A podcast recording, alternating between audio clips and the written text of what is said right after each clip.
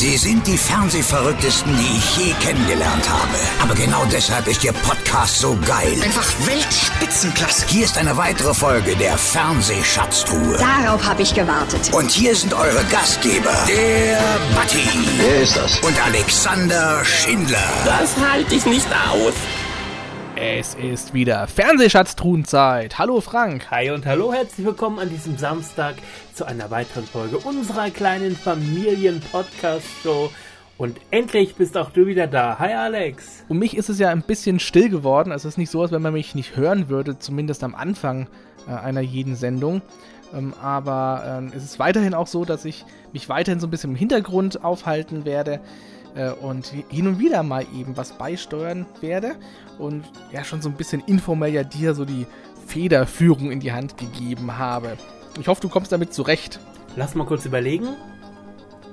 Äh, ja. Und du hast jetzt ja auch in den vergangenen Wochen echt tolle Gäste da gehabt. Und äh, deswegen freut es mich umso mehr, heute auch mal wieder einen, ja, also aus meiner Sicht sehr hochkarätigen Gast äh, mit in die Sendung einbringen zu dürfen. Ähm, mich freut es deshalb auch, weil wir vor zehn Jahren, als wir zusammen Buddy Show auch gemacht haben und auch ähm, ich im Störfunk die ähm, Schindlers Woche hatte, hatten wir ihn auch schon angefragt und waren stark hinter ihm her. Und es hat damals aber nicht funktioniert und es war auch dieses Mal wieder schwierig, denn unser heutiger Gast ist immer noch sehr umtriebig, zwar nicht im Fernsehen, ähm, aber im Rahmen seiner Stiftung, im Rahmen von Veranstaltungen. Und ähm, es war sehr, sehr schwierig, mit ihm äh, tatsächlich einen Termin äh, äh, vereinbaren zu können. Interessiert's dich, wer mein heutiger Gast ist? Oh ja, sogar sehr, denn du hast mir natürlich immer wieder gesagt, ohne den Namen zu erwähnen, du bist da an jemandem dran und äh, ja, hast du wochenlang wirklich Klinken putzen müssen. Ähm, deswegen interessiert mich natürlich, wen hast du uns heute für den Podcast mitgebracht? Dann freuen wir uns jetzt gleich sehr auf Werner Schulze-Erde. Wenn ihr Feedback oder Gästevorschläge habt, dann mailt uns doch einfach an. Mail at fernsehschatztruhe.de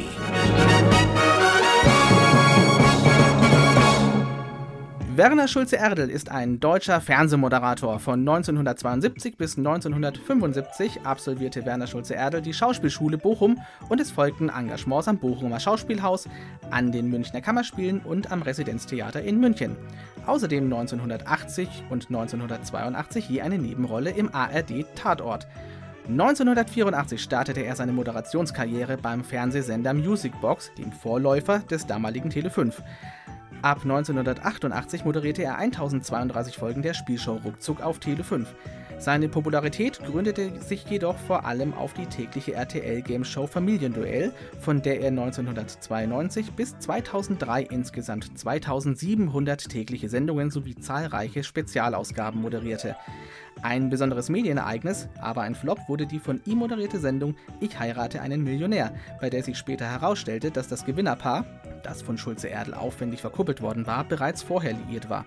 Neben seiner Tätigkeit als Moderator wirkte Schulze-Erdel im erlernten Beruf als Schauspieler in mehr als 50 Fernsehfilmen mit und war 1996 einer der Hauptprotagonisten der RTL-Serie Guten Morgen Mallorca. Heute zu Gast in der Fernsehschatztruhe Werner Schulze-Erdel. Hallo? Hört sich ja an wie Nachruf. So weit ist es ja noch nicht. Aber es ist, wenn wir das so ähm, aussprechen, ist immer ganz interessant, in ähm, wie vielen Projekten denn unsere Gäste mitgewirkt haben. Das ist ja eigentlich ganz spannend dann zu hören. Und wenn wir uns das dann gleich so ein bisschen durch dein, durch dein Leben durchhangeln wollen und insbesondere eben das, wo wir auch sagen, das gehört definitiv in die Fernsehschatztruhe. Aber zu Beginn fangen wir immer mit einer persönlichen Frage an, die vielleicht gar nicht so viel mit deinem Beruf zu tun hat. Ähm, uns würde interessieren, was hat denn, was ist denn deine früheste Fernseherinnerung, zum Beispiel in der Kindheit, was du gerne im Fernsehen gesehen hast? Oh, ich glaube, es sind mehrere. Das ist aber jetzt eine überraschende Frage, aber versuche mich mal ganz schnell zu erinnern. Wir hatten lange keinen Fernseher. Äh, ich bin ohne Vater aufgewachsen, also der ist ganz früh äh, gestorben. Äh, da war ich vier und vier Kinder und das in einem Dreizimmer-Haushalt. also wir waren äh, Leute, die nicht so viel hatten, äh, außer, ich weiß nicht, gute Laune. Wir haben viel zusammengehalten, viel gemacht. Ich habe nichts vermisst eigentlich. Aber heute würde man sagen, es waren arme Leute. aber äh, deswegen haben wir auch keinen Fernseher. Ich glaube, meine Tante, die drei, vier Häuser weiter wohnt in so einer Siedlungsgegend, was heute quasi schon so Objektschutz hat, ist, hat eine wichtige Rolle, müssen wir später dran denken, dran denken, denn beim Start des Privatfernsehens war diese arme Gegend quasi so ein Pilotprojekt und meine Mutter war dann stolz, dass sie alle Ansprachen und kannten, weil ich da auf RTL sehbar war. Aber ah. nochmal zurück, was habe ich, so, das war eine schöne Sache, aber was habe ich damals geguckt bei der Tante? Ich glaube, so richtig fing das Ganze an mit 1960 mit den Olympischen Spielen in Schwarz-Weiß natürlich noch. Wir durften dann abends manchmal gucken äh, äh mit dem mit dem Schweindel äh, Megalein. Hätten Sie es gewusst, Robert Lemke. Was bin äh, ja, ich? Ja, und dann auch spät. Ja, was bin ich? Und was dann? Ja, solche Sachen. Also und und natürlich äh, ja und was ich damals als großes Phänomen für mich als, als Vorbild auch sah, diese Lockerheit und dieses Scheißegal-Gefühl, weil er auch vom Theater kam und eigentlich alles nicht ernst nahm, das war ein Scharen Kuhlenkopf. Da war ah. ich aber schon ein bisschen älter, da durfte ich schon mal der Zug immer bis zehn, halb elf aufleiten. Aber das sind so meine ersten Erinnerungen schwarz-weiß, ja. Ja, das ist, sind aber schöne Gegensätze, denn gerade zum Beispiel ähm, hätten Sie es gewusst mit, mit Hans Megalein und auch Was bin ich, das war mhm. ja dann doch, heute mhm. würde man eher sagen, so biederes Fernsehen oder sehr, sehr streng alles, auch vom Ablauf auch her. Ja, das durfte ich sehen, alles andere durfte ich nicht sehen. Ich meine, wie es hat sich meine Frau ausgezogen, dann wurden alle blind bei uns zu Hause.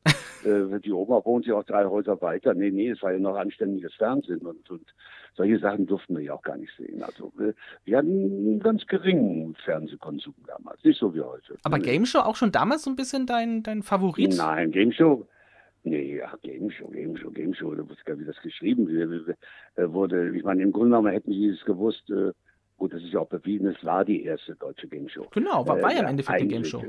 Ja, ja, ja. Nee, also Game Show, im Grunde genommen war das nicht in meinem Kopf. Als ich irgendwann dann konfrontiert worden bin, 1988, also muss ich tatsächlich springen, bin also ein alter Sack, muss ich dran denken, äh, und der Wolfgang Fischer, der legendäre Chef äh, damals äh, von den Musikboxen von der Tele 5, mit seinem Atlatus, meinem Programmdirektor Jochen Kröne. Und äh, als sie sagten, plötzlich hatte ja zwei Jahre Krach mit denen gehabt äh, und war bei RTL mit täglichen Feierabendsendungen genau. und ein Tag wie kein anderer und so weiter. Und dann fragte der mich auf einer Funkausstellung, sag mal, ich habe gehört, du willst weggehen. Ja, ich wir haben so einen neuen Programmdirektor bei RTL. Uninteressant, interessiert mich nicht. Und äh, ja, ich hätte was für dich. Guck dir mal an, das ist eine Game Show. Ich sage, was ist eine Game Show? Äh, Hot Freak. Und das habe ich mir dann angeguckt und äh, äh, das war ein Comedian quasi. Bruce, Bruce Fordyce. Bruce, ja, und äh, genau. Und äh, angeguckt habe ich gesagt, nee, das bei uns, das ist ach nee und so weiter. Aber nichtsdestotrotz, ich hatte nichts vor und äh, habe dann den wunderbaren Bill Mason, das war eigentlich der Macher dieser ganzen Game Shows, der kam aus Australien, wohnte dann in Monte Carlo. Da wurde ja viel Geld verdient in diesem Genre und der war mein Lehrmeister und der hat gesagt, Tempo, Tempo, Tempo, Zeit und so weiter. Und es hat lange gedauert, bis ich mich, äh, sagen wir mal, da auch so äh, durchsetzen ja. konnte, aber ich habe so viele Regeln von dem erfahren, wie man Spannung aufbaut und der Schnelligkeit ganz wichtiges äh, Element ist, also dramaturgisches Element bei einer Game Show, weil äh, Schnelligkeit erzeugt Pressure, also Druck. Ja. Und dadurch kommen die wunderbaren äh, komischen äh, Antworten. Ja, ja, das, das war, das war der Gag bei Ruckzuck. Das, ja, ruck, ja. Ruckzuck, ruckzuck wollen wir gleich nochmal ein bisschen vertiefen. Ich würde mal noch ein bisschen so ja. der, der Anfang deiner Öffentlichkeit, Öffentlichkeitskarriere interessieren. Du mhm. hast, du, bist gelernter Schauspieler und äh, mhm. wozu kam oder wie kam dann erstmal die Liebe zum Schauspiel? Ja, außergewöhnlich, weil ich äh, musste um meine Mutter zuliebe was Gescheites lernen, machte so eine Kurzlehre äh, als, äh, als Versicherungskaufmann, weil in meiner Verwandtschaft der eine Bruder, die eine Schwiegerin wieder irgendwie eine Tradition hatten, um was Gescheites lernen. Aber ich hatte da auch verständige Leute, ich spielte nebenbei schon quasi am Statist und kleine Rollen am Stadttheater in Münster, städtische Bühnen Münster. So, und äh, ja, und äh, da war die große Liebe. Und äh, ich weiß gar nicht, wie ich das überstanden habe. Arbeiten und nachts so Puppen noch diskutiert, die Welt verändern. Ja. Nach dem Theater ist man nicht müde, wird es immer spät, aber morgen schon um sieben Uhr aufstehen. Aber das habe ich dann so durchgezogen, habe aber heimlich immer schon gedacht, naja, jetzt musste aber was machen und die Zeit verrann und verrann und dann musste ich ganz noch was vorbereiten. Denn als ich plötzlich äh, heimlich äh, über Nacht quasi abhaute, morgens schnell in Bochum war, die Aufnahmeprüfung machte über 600 Leute, dann haben wir, glaube ich, 14 genommen und dann waren wir noch vier oder sechs nach den sechs Semestern, heute sind es acht Semester. Das war einfach so, dass ich das heimlich gemacht habe, dann auch genommen wurde. Aber ich musste damals, und da begann auch eine wunderbare Geschichte, die ich jetzt vor drei Jahren aufgeklärt habe. Ich habe dann äh, 42 Jahre äh, äh, quasi äh, ja, mich versteckt. Ich habe hab mich jünger gemacht. Teilweise gelesen, sechs ja. Jahren, sonst, sonst wäre ich ja nicht auf die Schauspielschule gekommen. Und, und das hat sich dann immer so weitergesetzt, so dass ich, glaube ich, könnte auch einen Weltrekord haben, dass ich noch mit 45 oder 20 gespielt habe, äh, mit den langen Haaren und so weiter. Ich hatte Glück gehabt, ja, so. Und ähm, ja, das war. Wie, wie viel älter hast du dich denn gemacht? Wie viel älter hast du dich denn gemacht? Ja, ich glaube, im, im härtesten Fall, irgendwann habe ich dann versucht es anzugleichen, sechs, vier. Ich habe sogar Papiere fast gefälscht. Ich war vor kurzem bei einem Arzt auf Mallorca und da äh, war ich da auch in der Datei drin, oh, seit das ist falsch, 52. Ich bin tatsächlich 48 geboren. Und als ich dann meinen, einen, so, meinen vermeintlich 66. Geburtstag einlud, vor äh, drei Jahren, also in Mai, fast dreieinhalb Jahren, und das in meiner Heimatstadt Münster machte, da hatte mal einer, der eine Million gewonnen hat bei Wer wird Millionär beim Günther Jauch, hat, hat dann den Jauch gesagt, ich kaufe da mir ein Schiff, studiere noch. Und wenn Sie kommen, nenne ich es MS Günther. Und der Günther Jauch hat das in Münster genau. dann auch getauft. Und äh, ich habe den kennengelernt. Ich sagte, du, ich möchte da so mit 140. Und dann habe ich weitergerasselt und ein paar Jugendfreunde. Der eine hat einen Spargelhof. Da kann man mit diesem Schiff hinfahren. Da muss man dann dahin laufen und so weiter. Also es war ein wunderschöner Tag mit vielen Überraschungen, mit sehr viel, vielen Promi-Grüßen und auch mit vielen Promis, die plötzlich da waren mit musikalischen Überraschungen. Und dann kam meine Rede. Und äh, meine Frau sagte nur, oh, ich hätte ganz schön geheult. Und äh, weil ein Fernsehteam war da. Ich habe es meinem alten Sender RTL, dem damaligen Unterhaltungschef vom Sänger, versprochen, ja, ja, wir machen das, ihr dürft das machen. Und ja. die haben mich den ganzen Tag beobachtet und so. Ja, und dann habe ich wohl unter Tränen gesagt, äh, und den Hälfte, der Hälfte der Leute, die da waren, äh, ja, so ist das. Ich bin nicht 66 heute, sondern ich bin schon 70. Ja, und dann äh, waren sie überrascht und applaudiert. Ja, und dann war das raus. In der Nacht ist irgendeiner hat es doch geändert, entweder Wikipedia oder Munzinger Archiv. Aber in einem Archiv halt vor kurzem sehen, ist immer noch falsch. Da bin ich immer noch äh, zu jung. Ja, und jetzt ist raus. Jetzt bin ich ein alter Sack, bin 73 Jahre und Wahnsinn. Ja. ja, aber warum bist du ein alter Sack? Das muss, heißt ja nichts, ne? Ja, sagt man so. Nee, für, für mich ist das ja auch nur ist ja nichts Besonderes.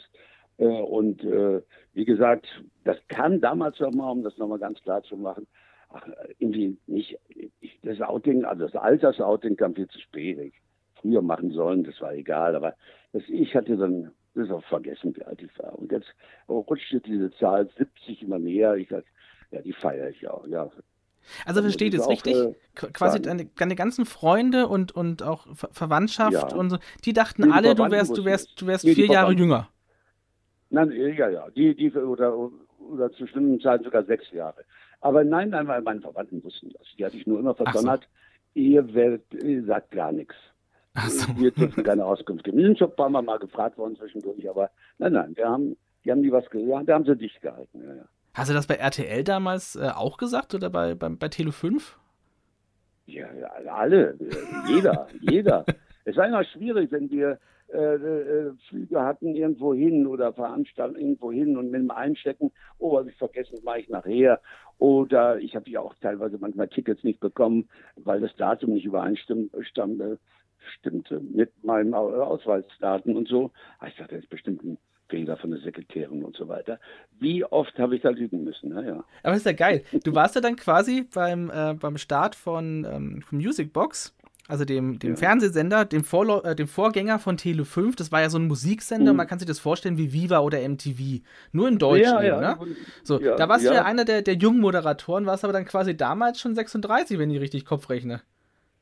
Ja, 48 und vier, bis zu 84, ja, 36. Ja. Genau. Also warst du dann gar nicht mehr so jung? Anguckt, nein, nein, aber äh, weiß ich auch nicht. Ich fühlte mich jung, wenn ich die Bilder ansehe, ich sah auch so jung aus. Das, ich sag ja, das stimmt. Ich, ich habe mit was 50 noch für, für 20 oder 25-Jährige gespielt, da nichts ausgemacht. Das stimmt, aber eine deiner Anfangsmoderationen war ja äh, Musicbox von jungen Leuten für junge Leute.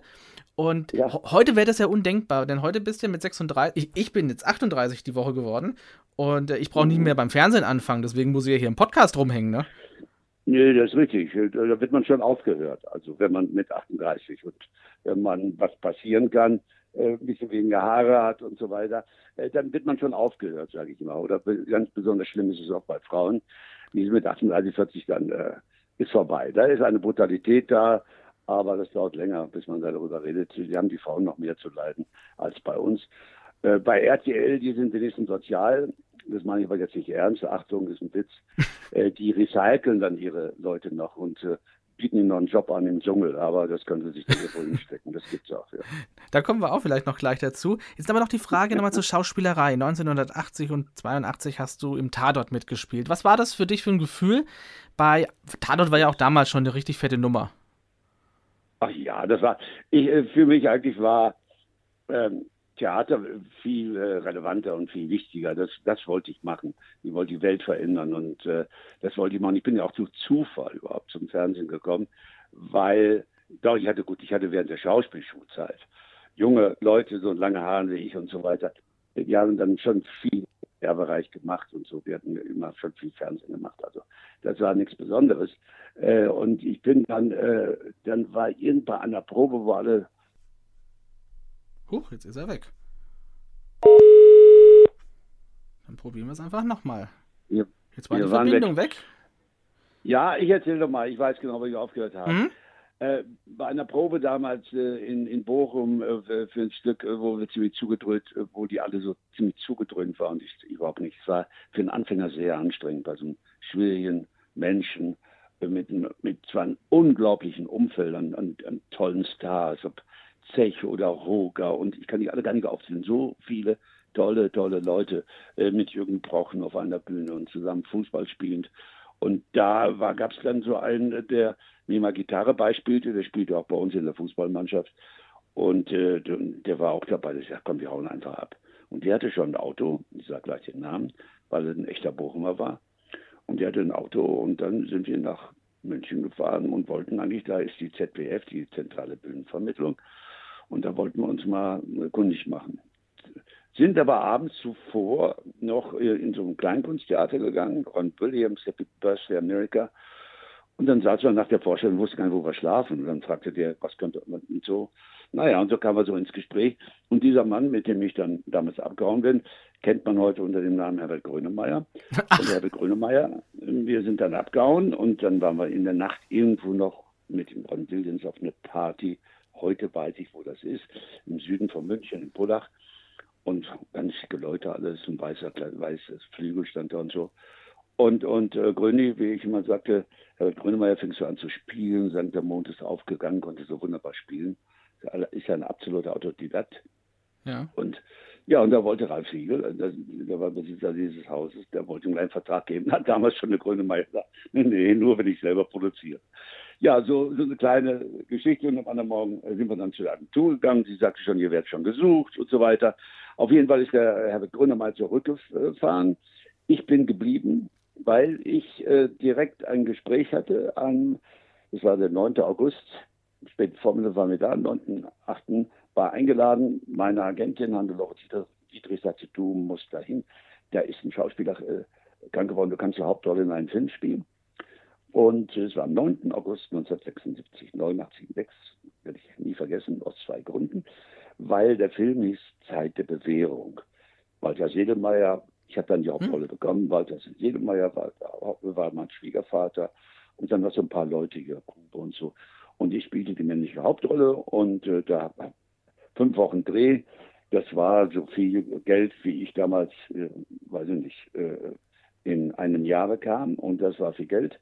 Ja, und das Schöne ist, ich musste dann schnell Texte nachholen. Und mit der ich das gemacht hatte, die damalige Regieassistentin, deswegen heißt der Film ja so schön Zeitbewährung, hört sich kitschig an, aber ist lustig. Das ist dann meine Frau, mit der ich seit diesem Zeitpunkt, seit 1976 zusammen bin. Ja, wie, wie, wie so es kommt, ne? Das Leben schreiben. Genau. Ja, ja. Genau. Hört man, hört man aber in den Geschäften dann doch häufiger. Ja, aber so lange, wer, wer, ist denn in meinem Beruf äh, noch mit einer einzigen Frau zusammen? Du, du hast recht, Und, zusammen nicht mehr, aber Thomas Gottschalk war ja auch so, so ein Kandidat, ne? Mit seiner Thea. Ja, ja den hatte ich ja damals, äh, gehörte der auch zu einem Umfeld von mir, den, weil das fand ich mal gut, was der machte mit Radio und man traf sich damals öfter, also auch Frau und so. Und äh, aber der, der das war zu bewundern. Der hatte eine, eine Lockerheit und eine Dreistigkeit gehabt. Denn wir ja, das merkt man vom Theater kommen, wir sind einfach äh, wir tun nur, als eine große Klappe äh, hätten wir es eigentlich viel sensibler. Wir denken über alles nach, reflektieren ganz anders. Aber gut, es gibt immer verschiedene Wege. Ja, und dann habe ich diesen Film gemacht und dann dieser Tatort, die war nebenbei. Dann habe ich gleich noch äh, eine der Hauptrollen gespielt bei Wolfgang Petersen, der einen legendären Tatort mal als Regisseur gemacht hat.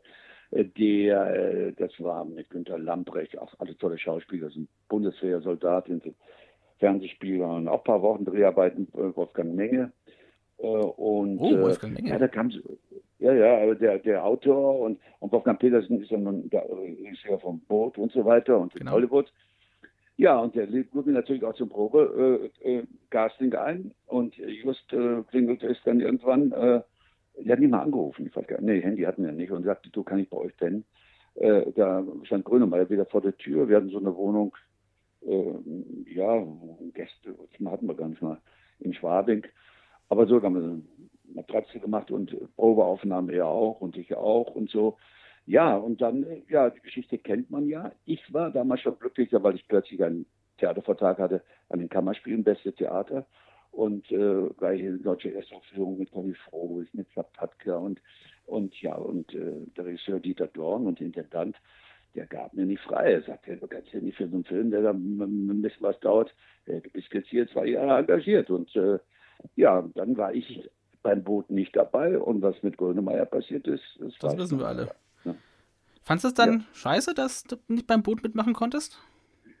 Nee, nee, kann ich nicht sagen. Nein, das kann ich nicht anders. Es bringt nichts. Die eine Tür ist zu, eine andere ging auf. Es bringt nichts. Es, äh, was soll man da lament, äh, lamentieren? Äh, ich glaube, solche Sachen hat jeder mal im Leben. Es bringt nichts. Ne, darüber, das ist so, wie es ist.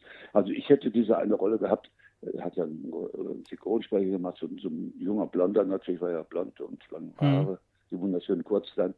Äh, das war so eine stramme Nase, äh, ja, Nazi-Jungspunter äh, an Bord. Aber wäre eine schöne Rolle gewesen, wäre eine tolle Erfahrung gewesen, aber anders. Also aber interessant, wie dann, wie dann quasi eure Hauptkarriere, sowohl bei, bei Herbert Grönemeyer als auch bei dir, dann, dann doch in eine völlig andere Richtung ging und bei dir dann eben ja. äh, ab 84 in Richtung Fernsehen, eben beim, beim Music Box, da haben wir gerade schon kurz drüber gesprochen. Und ähm, das Ganze, ja. da warst du, da warst du vier Jahre, oder? Äh, ja, ich war ja dann gleich nach, ich war nach einem halben Jahr war ich auch schon Programmdirektor an der, an der privaten Radiostation. Das genau. ging damals wahnsinnig schnell los äh, mit, mit den privaten Radiostationen. Ich war in so einem Ausschuss, wo die Gesetze gemacht sind. Äh, abends hatte ich dann eine, eine, weiß ich mal, einen Anzug oder Jackett mit Krawatte, so war ja spießig damals und saß mit Helmut Markwort und anderen solchen Leuten, äh, Barbara Diekmann und äh, der Karl Zollmann, war auch schon tot für Springer.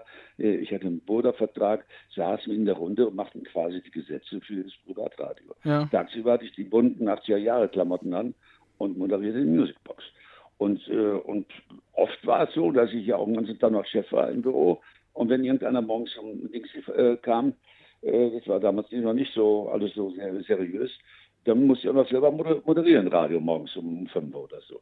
Also das waren oft äh, 24-Stunden-Tage, äh, habe ich das Gefühl gehabt. Ja. Ich habe auch ganz schnell nach ein paar Tagen halt eben Sofa im Büro gehabt, ja. Aber, aber wir, wir hatten auch ähm, jetzt in den letzten Wochen ähm, mit, mit Helmut Thoma gesprochen, wir hatten auch mit, mit deinem früheren Chef Jochen Kröne gesprochen.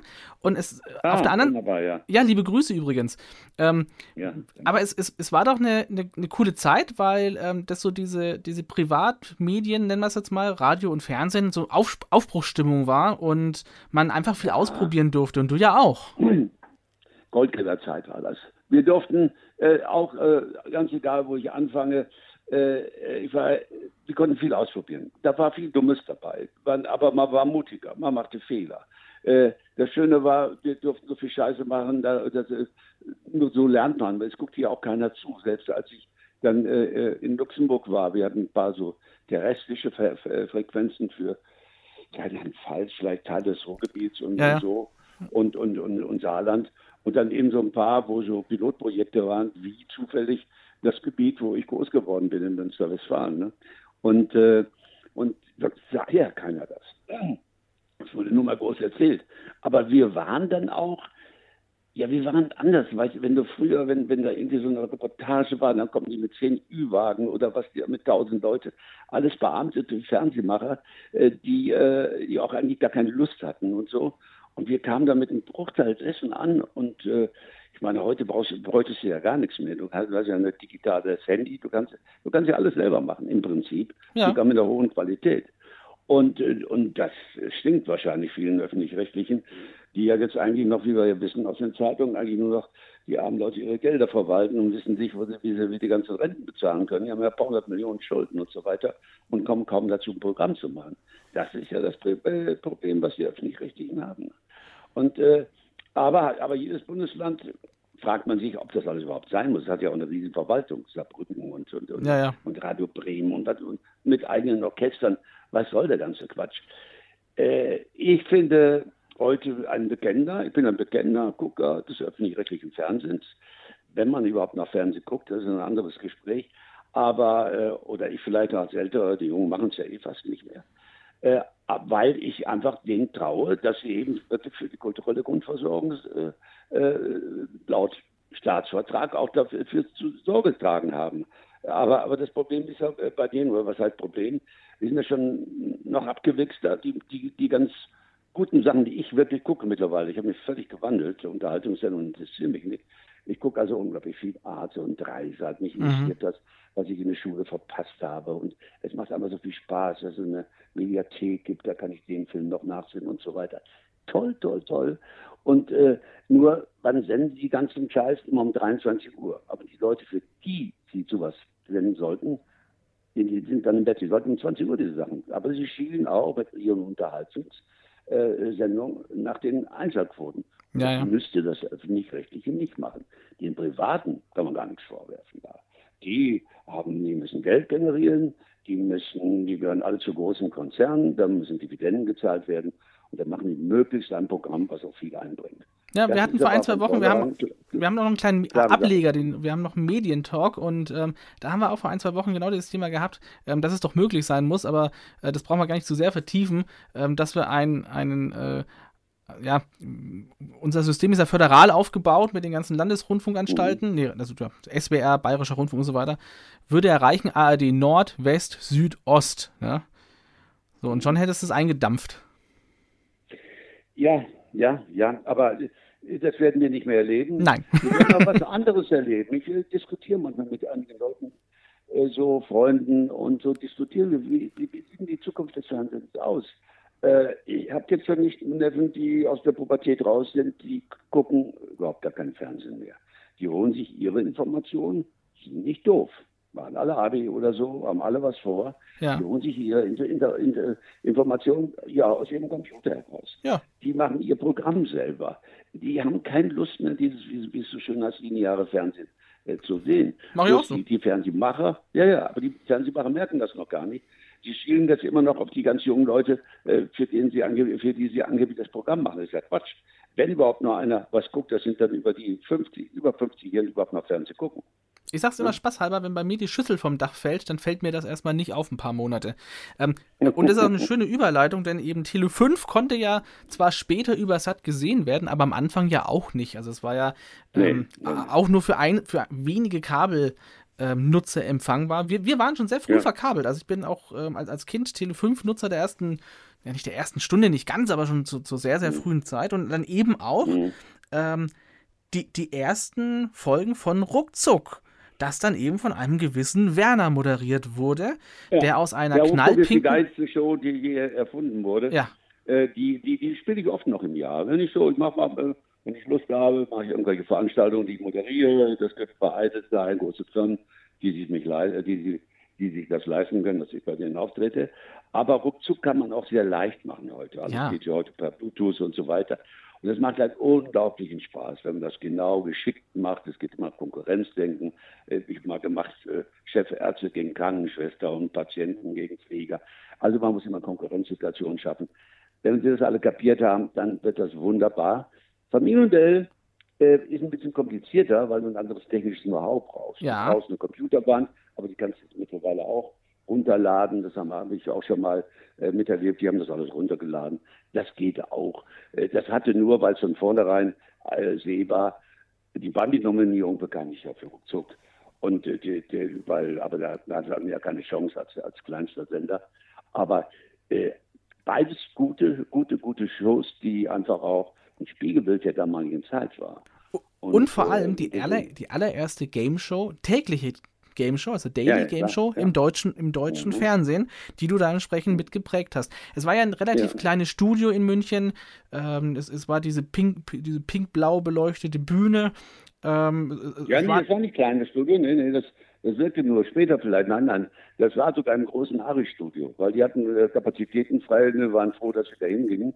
Und die hatten dann immer so 150, 180 Zuschauer. Und dazu muss man wissen, mörderisch konnte nur einer machen. Oder- Oder es hat auch nur einer je gemacht, nämlich der Werner, ich. Die haben sieben Shows pro Tag aufgezeichnet. Es war dann immer nur Samstag, Sonntag, weil wir dachten, die Kandidaten können sonst nicht und so weiter. Und dann haben wir in zwei Tagen 14 Sendungen aufgezeichnet. Und dann bist du, gehst du auf Zahnfleisch. Da bist du Ja. fix und fertig. Weil du musst ja immer gut vorbereitet sein. Wie sagt Rudi Carell, es muss so aussehen, als wenn man es aus dem Ärmel schüttelt. Aber vorher muss was reingetan haben. Ja. Und du musst immer, immer die gute Team, die arbeitet nur ein, gib mir Bios, was interessant. Und aber ich hatte nicht viel Zeit zwischendurch. Und deswegen kam das eigentlich noch aus Versehen mit den weißen Socken, was das wohl Markenzeichen wird, auch wenn ich sie immer noch trage.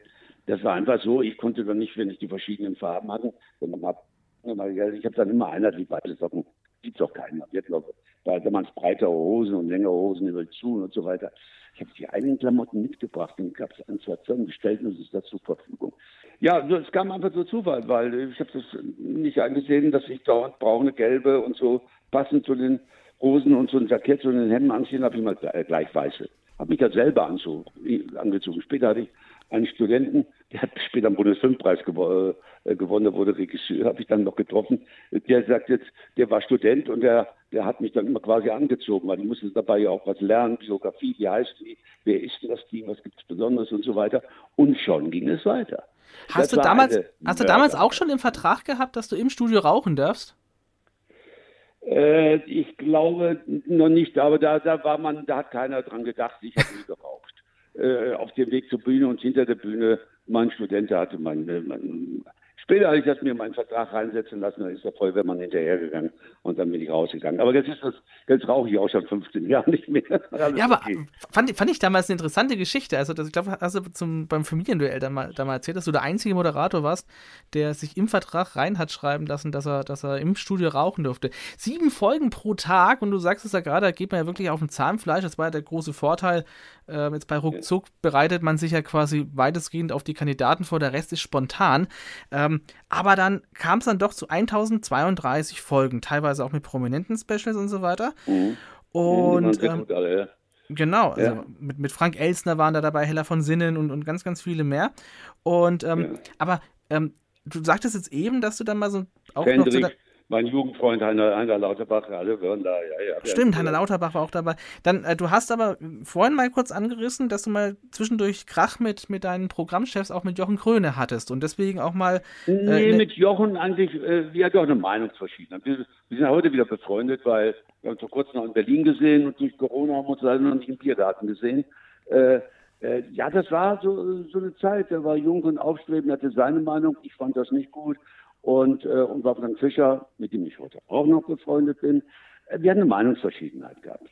Und, äh, und, und das Bekannte war, dass meine Frau auch beim, beim Sender mittlerweile war und die blieb aber beim Sender. Ich haute ab und hatte aber innerhalb von ein paar Tagen eine Ferienvertretung in, in Luxemburg, also bei RTL. Und aus dieser einen Woche wurden dann äh, knapp zwei Jahre. Mhm. Mit, mit täglichen äh, Sendung Feierabends um 17 Uhr, mit einem Tag wie kein anderer, eine große Show, Genau. Und, und auch große Veranstaltungen mit Susanne Kronzucker zusammen. So. Ja, und da kam wieder einer, der kam dann damals noch vom Bayerischen Fernsehen, den gibt's heute nicht mehr. Mit allen habe ich noch Kontakt, Streit hin, Streit her, ist immer, ist alles Ist ja wohl, äh, genau. äh, ja, und der, dann, dann, dann, der hatte keine, ich sag so und so. Und dann ging ja dann äh, RTL nach Köln.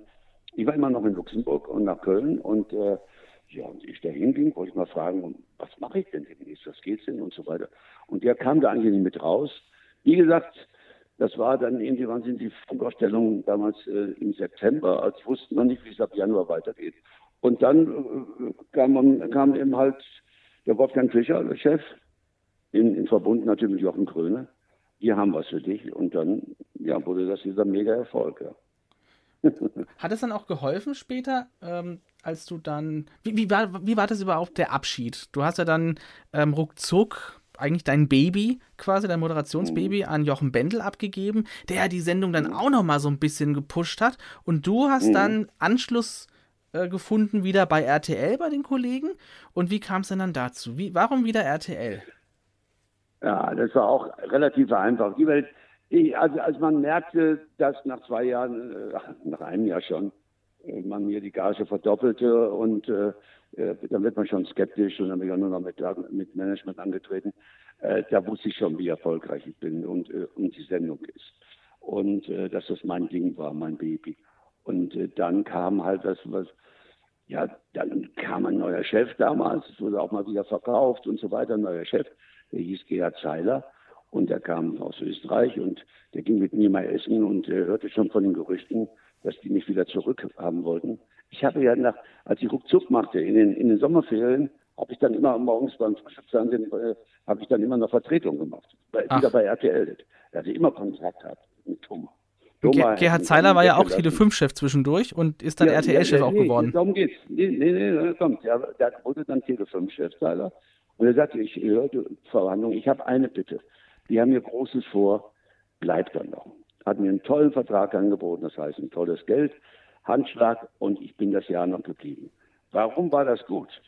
Weil dann wurde er Chef von RTL und mhm. dann konnte ich durch die Vordertür und sich umarmend zu RTL gehen und er wusste, auf mich ist menschlich Verlass und dann hat es ging dann 13 Jahre.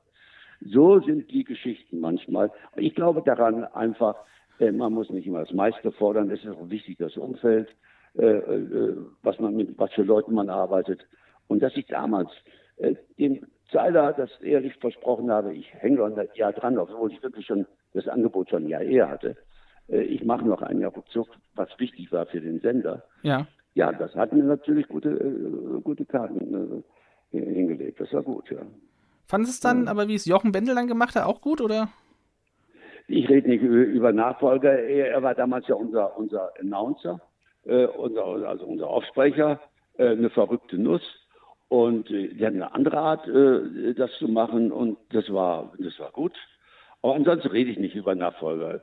Äh, okay. Weil äh, höchstens dann, wenn man es kaputt macht.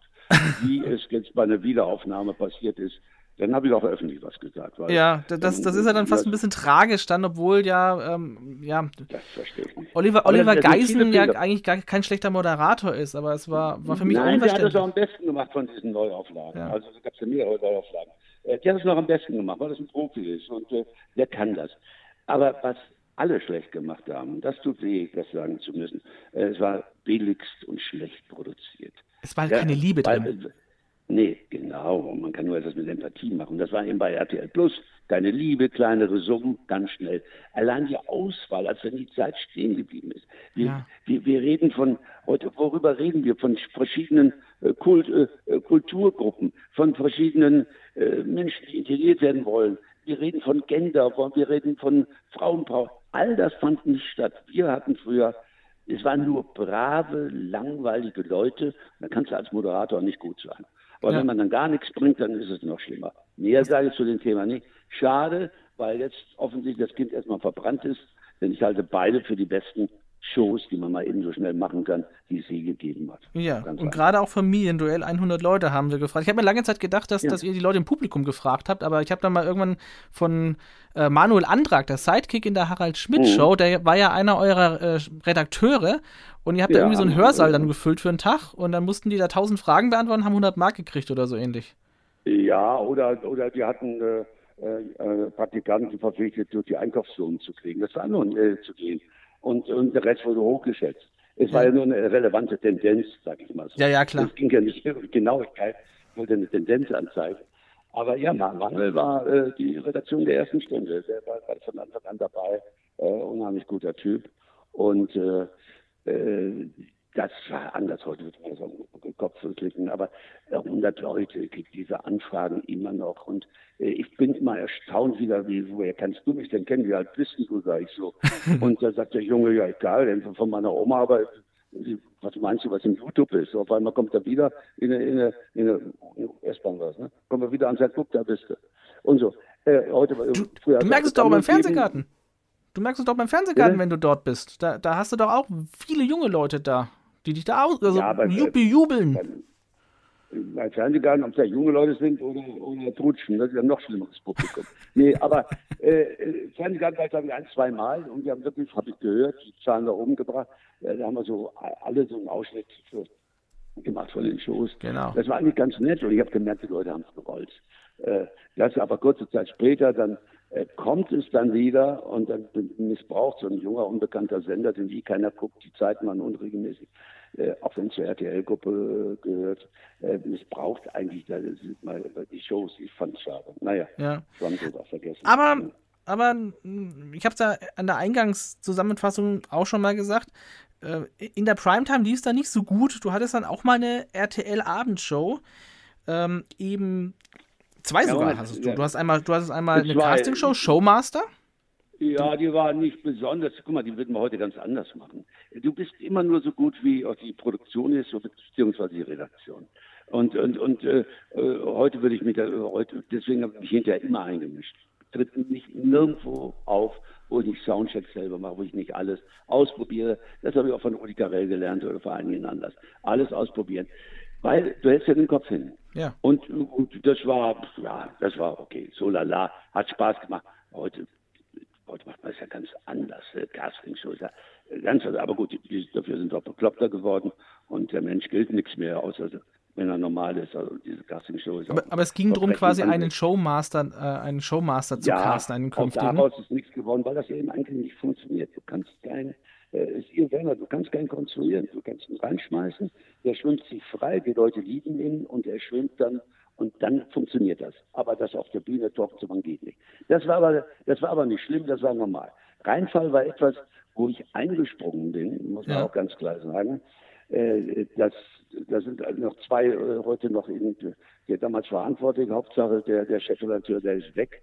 Die zwei anderen, der eine ist noch immer, immer noch, äh, beide noch in Beruf, in hohen äh, Jobs. Also, und dann eine schwache Redakteurin, also die wollten einfach nur schneller sein, weil sie hörten, dass Sat 1 diese Show auch machen will. Die war, wo beide hätten die kaufen können oder so. ich heirate einen Millionär. Ja, ja. Und dann war es eben schlecht recherchiert. Es war überhaupt alles affig und im Prinzip. Aber jetzt passiert etwas, die wollten es ja auch nicht machen. Viele Geld vielleicht und das und, und dachten, die machen da zwölf Stück von und so weiter. Viel zu naiv. Und äh, ich wollte es ja eigentlich auch gar nicht machen.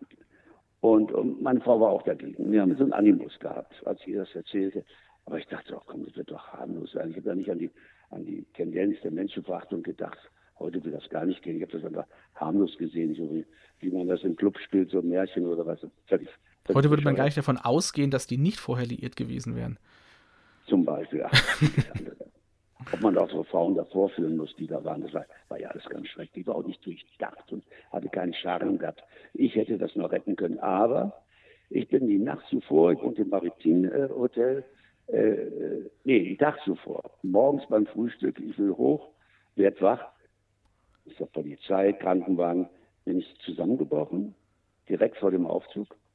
Äh, und äh, ja, ja, hat den Virus geholt, es kann aber auch zügig sein, dass ich so reagiert. Der Pinselsatz ist zusammengebrochen. Dann hat man da RTL angerufen, dann hinter ausgegangen, dass es keiner sieht. Und ja, und sie redeten eigentlich auf mich ein, mach doch, mach doch. Und wir sind hier nicht die Ersten. Da hätte ich schon, das war schon Warnschuss genug. Da hätte ich schon sagen müssen, nee, nee, nee. Und deswegen habe ich diese Sendung bis heute nie gesehen. Ich habe so angeblich mitgewirkt. Ich kann mich an nichts erinnern. Ich war nur im Schaffen selbst. Ich habe gehört von ein paar von Kritiken und so weiter. Habe dann am anderen Tag alles gekündigt, bis bin gleich dann nach Mallorca geflogen und äh, alles gekündigt, ich trete nie mehr auf RTL und dann hat mich dann der Zeiler beruhigt und hinterhergerufen und so weiter. Dann haben wir das Ganze besprochen und so weiter, äh, äh weil die mich dann auch äh, mal schützen mussten und so weiter. Aber wie dann kam das dann da raus? Also wie, wie kam das dann, das, das wurde am Ende dann, wie, wie, wie war das dann für dich am Ende genau, das zu erfahren? dass das ja, am Schluss schon alles ein großer Beschiss war. Am anderen Tag, am anderen Tag stand das irgendwo in den Zeitungen und so. Und da riefen welche an und ich sagte, kein Kommentar, weil ich war immer unschuldig, ich wusste gar nichts. Ich bin ja auch vorgeführt worden. Aber ich habe den ganzen Scheiß geahnt, weil es mir nicht gefiel. Ich merkte, was da passiert. Mein Körper hat gut reagiert, ich bin bewusstlos geworden, aber habe mich dann spitz spritzen lassen und habe es dann gemacht. War falsch. Ich habe es bis heute nie gesehen. Mitte der 90er hat es dann aber dann doch nochmal äh, einen neben Familienduell natürlich einen großen Erfolg gegeben. Ähm, die RTL-Serie, das sind so, äh, ja, das war so eine Serie, Guten Morgen Mallorca, in der du zwei. Bitte? War auch schrecklich. Ja, aber da hast ja, du ja wenigstens, aber da hast du ja wenigstens ähm, drei Lieben ging's, also habe ich so das Gefühl. Einmal die Liebe zu Mallorca, die du ja heute auch hast. Ähm, deine, deinen Hang, du warst, du, du spieltest, glaube ich, einen Radiomoderator. Mhm, ja, das stimmt, da ist was dran, ja. ja. Und du konntest wieder Schauspieler. Das beeinflussen. Ja, ja, aber ja gut, das mit den Schauspielern äh, klappte dann insofern nicht, weil da auch, siehst du, äh, dann muss es auch schnell gehen und dann äh, hat man schlechte Regisseur, schlechte Produktion, einen schlechten Werner, weil das Drehbuch alles scheiße war. Äh, das war alles an den Haaren herbeigezogen. Außer, dass ich Geld verdient habe und da ein paar Monate gewohnt habe in Sawyer, fahre ich heute nochmal hin, äh, war das, ist das auch zu streichen, äh, dieses Erlebnis. Ich hätte vorher mal, das war viel schöner, äh, Sylter Geschichten äh, eine Rolle äh, gehabt, einen Hoteldirektor immer regelmäßig, war ein paar Jahre vorher noch, hast du jetzt nicht erwähnt. Das war dann schön, weil auch das angenehm war mit dem Umfeld und so. Ja, aber so ist das. Es ändert sich die Betrachtung auf etwas, was das gemacht hat. Aber äh, wenn es scheiße ist, streicht man das noch, noch mehr weg. Ja. Aber wenn man heute merkt, dass man bei einem Juwel zu schleifen dabei gewesen ist, das erste Mal äh, eine Game Show. Das zweite Mal dann in noch größeren Rahmen, dann bei RTL, wir haben über 4 Millionen. Das Ganze in größerem Rahmen und mit unglaublich viel mehr Zuschauer. Wir hatten mal diese Überschrift, habe ich noch, gar nicht so viel aufbewahrt. Variety, die größte internationale Fachmedienzeitschrift, war ich auf dem Titelplatz mit dem Weltrekordanteil von 52,9 Prozent Marktanteil. Das sind Geschichten, wo ich dabei sein durfte. Das war großartig und dass ich dabei sein durfte, einen Radiosender auf dem Boden zu stammen und zwei Fernsehsender. Das fand ich geil. Das sind schöne Sachen. Die bleiben. Alles andere, ja, jetzt als, als Host, als Moderator. Moderator ja. ist eigentlich ein irreführender Begriff. Host, Präsenter, Gastgeber, viel schöner, viel richtiger. Aber, aber das bleibt und darüber erzähle ich auch gerne. Alles andere gehört auch dazu, zu mir. War schuld manchmal mit der äh, Leitgläubigkeit, konnte nicht die Bücher richtig lesen wird mir heute nichts mehr, äh, nicht mehr passieren. Aber ich habe auch sowas ver, äh, ver, Verrücktes ja, gemacht wie Schloss am Wörthersee, eine Gastrolle. War aber schön, ein paar Tage mhm. gedreht, Udo Jürgens kennengelernt, äh, mit anderen gefreundet, äh, dort äh, am Wörthersee gewohnt, herrlichen Urlaub gemacht. Also unter dem Aspekt kann man das auch mal alles sehen. Äh, das war auch schön. Ja. Gibt wenig zu bereuen quasi. 2003 dann nach Familienduell wurde ja dann gemeinsam, also du, du liefst noch ein bisschen länger als der Preis ist heiß. Wir hatten da auch mit Harry Weinfurt vor, vor äh, einem Jahr fast. Ja, ich war länger, gesprochen. zwei Jahre glaube ich, länger oder drei. Genau, du, du, hast länger, weil ihr hattet die Logistik nicht. Ihr habt ja einfach nur Geld verspielt quasi. Und äh, Harry mhm. hatte ja das große Problem mit den, mit den teuren Preisen und dass es ein wahnsinnig logistischer, logistischer Aufwand war auch. Nein, Nein man muss der Weide aber auch äh, äh der Weit muss man ins Auge. Äh, die Begründung war eine ganz andere. Die Begründung war eine ganz andere zu Recht. Nicht ihm oder mir oder sogar, also mir schon. Ich habe es mir selber gesagt. Wir wurden dann plötzlich, gab es diesen Jugendwahnsinn und äh, wir wurden, dann hat man geguckt, wer guckt das? Ja, wer kann denn um 11.30 Uhr oder um 11 Uhr gucken? Schüler da wohl nicht oder junge Leute. Und man stellte fest, wir sind zu alt vom Publikum. Das war eigentlich die einzige Wahrheit. Die wollten einfach jünger werden in so vielen Bereichen.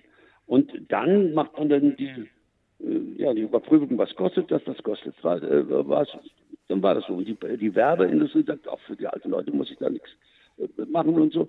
Das ist die, die verlogene Kacke, dass die immer schielen auf, nur auf die Jugendlichkeit. Bringt ja nichts. Aber die kaufen ja nichts. Ja, ja, gut, es ändert sich anders, äh, dafür guckt jetzt gar keiner mehr Fernsehen. Ja. Äh, und, äh, ja, und die Eltern haben sie verärgert, aber die gucken auch kein Fernsehen, weil es gibt so andere Sachen, die man machen kann. Aber ihr hättet ja auch, ihr hättet ja auch am Abend laufen können. Also war ja, ja übrigens früher so, der Preis ist heiß, lief ja nicht immer in der Früh. Die, die liefen ja vorher nee, am, nee, am späten Nachmittag. Dann um 19 ja, ja, ja, oder 17 Uhr. Ja, so, es ist so, wie es ist. Auch da äh, kann ich sagen, falsch gedacht, zu kurz gedacht. Heute würden dann ein paar nochmal kluge sagen, ja, ihr seht ja, ist ja nichts geworden, als das in die Wiederholung kam. Aber wir waren damals heiß und im Futter, wir waren beliebt. Und es ist so erstaunlich, wie Prominente aus allen Schichten, Politik oder sonst wie mich ansprechen und erzählen mir ihre Geschichte. Mit dir habe ich meine Doktorarbeit gemacht, mit dir habe ich das gemacht, mit dir war ich schwanger. Irgendwie jeder hat mich gesehen. Das ist immer wieder faszinierend, nach so vielen Jahren, äh, wie ich hier ja, Leute, es gibt die schönsten Geschichten. Du bist in Neuseeland, in Auckland und es kommt von einer entgegen der Werner in meinem Hotel, ein Deutscher. und die kriegt natürlich ein schönes Suite. Oder im Plaza Athenee, von mir gibt Paul Anker und Dion Warwick. Und die werden nicht beachtet, aber ich, der Werner ist da, fränkischer Direktor, deutscher Direktor Plaza Athenee, krieg die Lieblingssuite von Lady Di. Hatte nur einen Nachteil, die war so heiß, weil die Klimaanlage war kaputt. Äh, der muss sich dann wechseln. Aber das sind schöne Geschichten, die bleiben weil die Leute haben mich Gott sei Dank positiv besetzt. Den einen Irrtum haben die meisten nicht mitbekommen, ja. den einen Totalversager, wie ich immer sage. Und äh, ich habe ja dann auch eigentlich nie drüber gesprochen. Ja, ja, aber du hast ja immer nur Leute glücklich machen dürfen. Also beim Familienduell war es ja nicht so, als wenn man da irgendwie, ähm, auch, auch wenn man als Familie nicht gewonnen hat, du bist ja nie als Verlierer rausgegangen. Es war ja immer eine tolle Show nee. und immer diese, äh, immer diese Chance auf 100.000 Mark am Ende, das, das hat ja auch irgendwo was. Warum was war nach 2003? Dann ist es sehr still um dich geworden. Hast du selber gesagt, du hast jetzt so viel gearbeitet, jetzt ziehst du dich eben dann auch, auch zurück? Oder, ähm nee, ich habe dann die, hab die Ernte eingeschoben. Erstens mal, äh, ich habe dann sehr, sehr viele andere gemacht. War viele Jahre Dozent an der Schauspielakademie. Coache ja heute noch junge Moderatoren. Coache Leute aus der Industrie. Äh, ich habe selber noch zwei Produktionsfirmen. Ich habe ja damals sehr viel geschaffen und äh, habe dann eben andere Dinge gemacht. Habe Filme gedreht, um die Welt äh, gereist und habe ganz andere Dinge gemacht dann. Und habe ich auch sieben Jahre, hatte ja nicht mal Lust, bei irgendwie Kandidatin in der äh, äh, so eine Ballaballa-Sendung zu sein.